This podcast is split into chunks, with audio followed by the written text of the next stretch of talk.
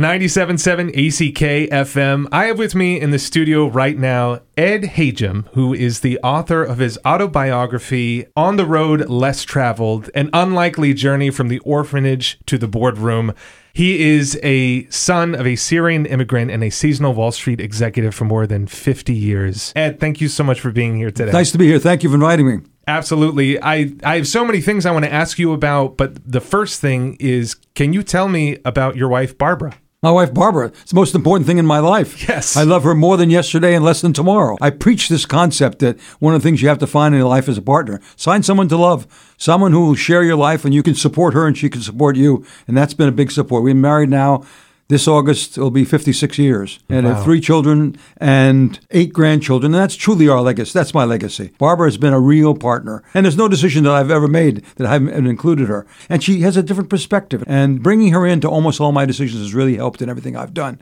And of course, bringing me to Nantucket. We were here 1986. We arrived. We were here for two hours. She said, "Get a real estate agent," That was a good call. and the rest is the rest is history. Right? Exactly. So when I read this book, I definitely got the sense that it's here as an educational tool for young people, for those who might feel like they have disadvantages, that they have obstacles in, in their way, and and you're an example of someone who had obstacles, disadvantages. What has writing this book done for you? Andrew, you're you're right on. It's it's so you're so perfect.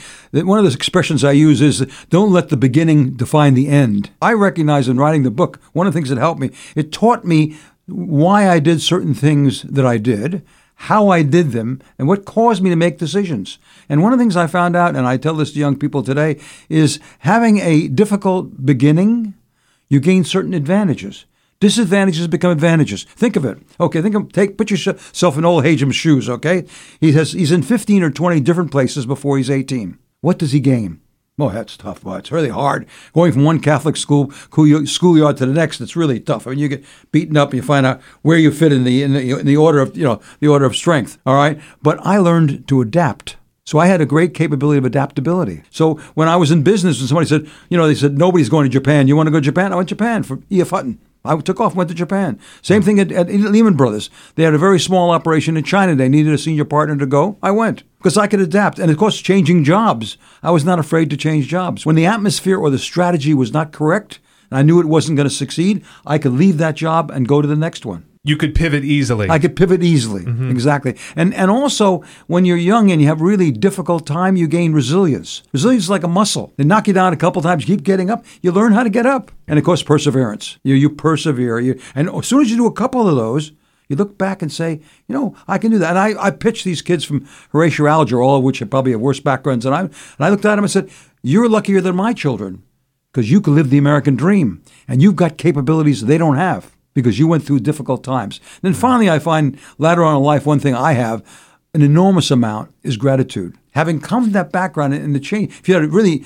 you know, very good background, you don't quite appreciate the the sunrise, the house, you know, and so forth. I mean, I had no houses, and I ended up at one point in my life having four places to live in places like Nantucket and Ocean Reef and Vail. And then in, in hiring people, I found out that one of the things I had that, that, that none of my partners didn't have was empathy. I mean, someone would tell me about their background or about their difficult family life, and I could associate. relate, yeah. So those are pretty five pretty important qualities. Well, I, I do want to ask you, since we're on Nantucket here, how did the Nantucket Golf Club begin?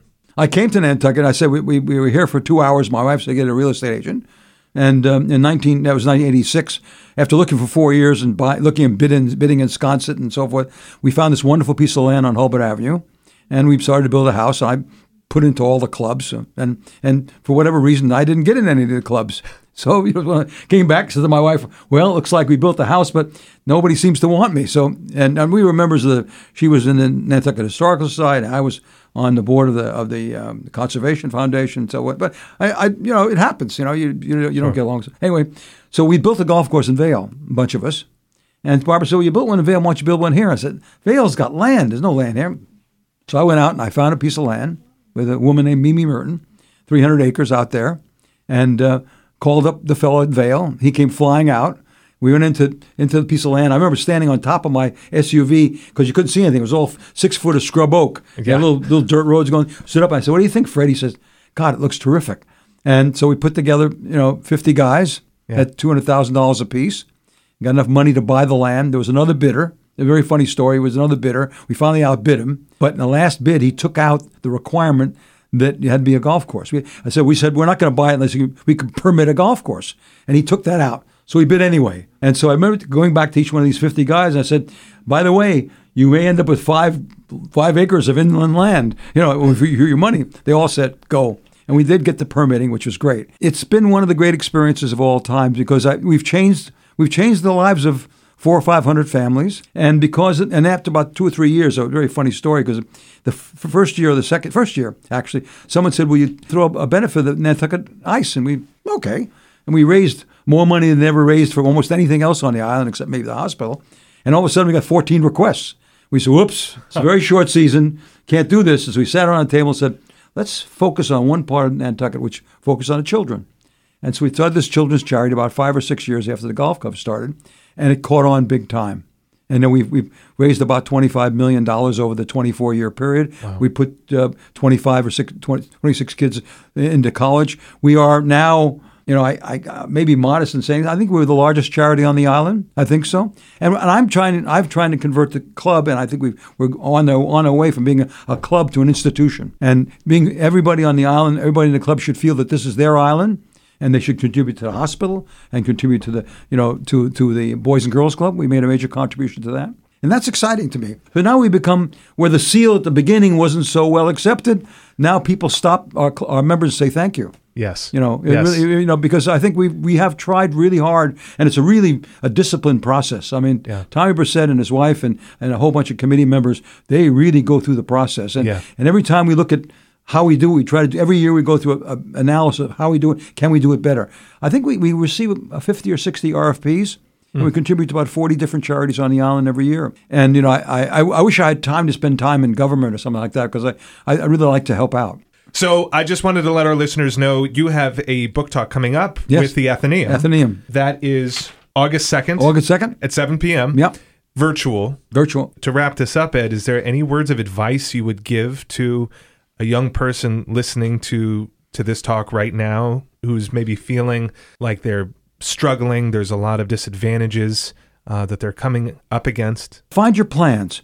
And this is the real secret of that is write them down. Write where you want to go and how you expect to get there. Even though I understand that man plans and God laughs.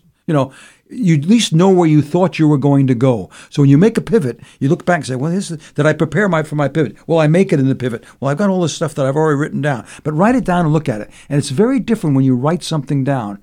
Thinking is very fuzzy. Talking is a little more definite, but you lose your, your conversation. If you write something down, and I have yellow pads piled mile high throughout my life, positives, negatives, why, and so forth. We, should I do it? Should I not do it? So write, I, young people, if you're a senior in college or a junior, a senior in high school, start writing stuff down. You know, I'm not saying a diary necessarily. I have a diary. I think it's important, but writing is a real, definite form of communication with yourself. And right. by the way, the most important communication even somewhat better than communicating with Barbara, is communicating with yourself. The only constant in life, from birth to death, is your inner voice. And you and that inner voice have to get together. And so my advice is write it down and let the inner voice look at the look at the pad and, and communicate with it. Yeah. well said. Ed Hajim, thank you so much. Hey, thank you very much.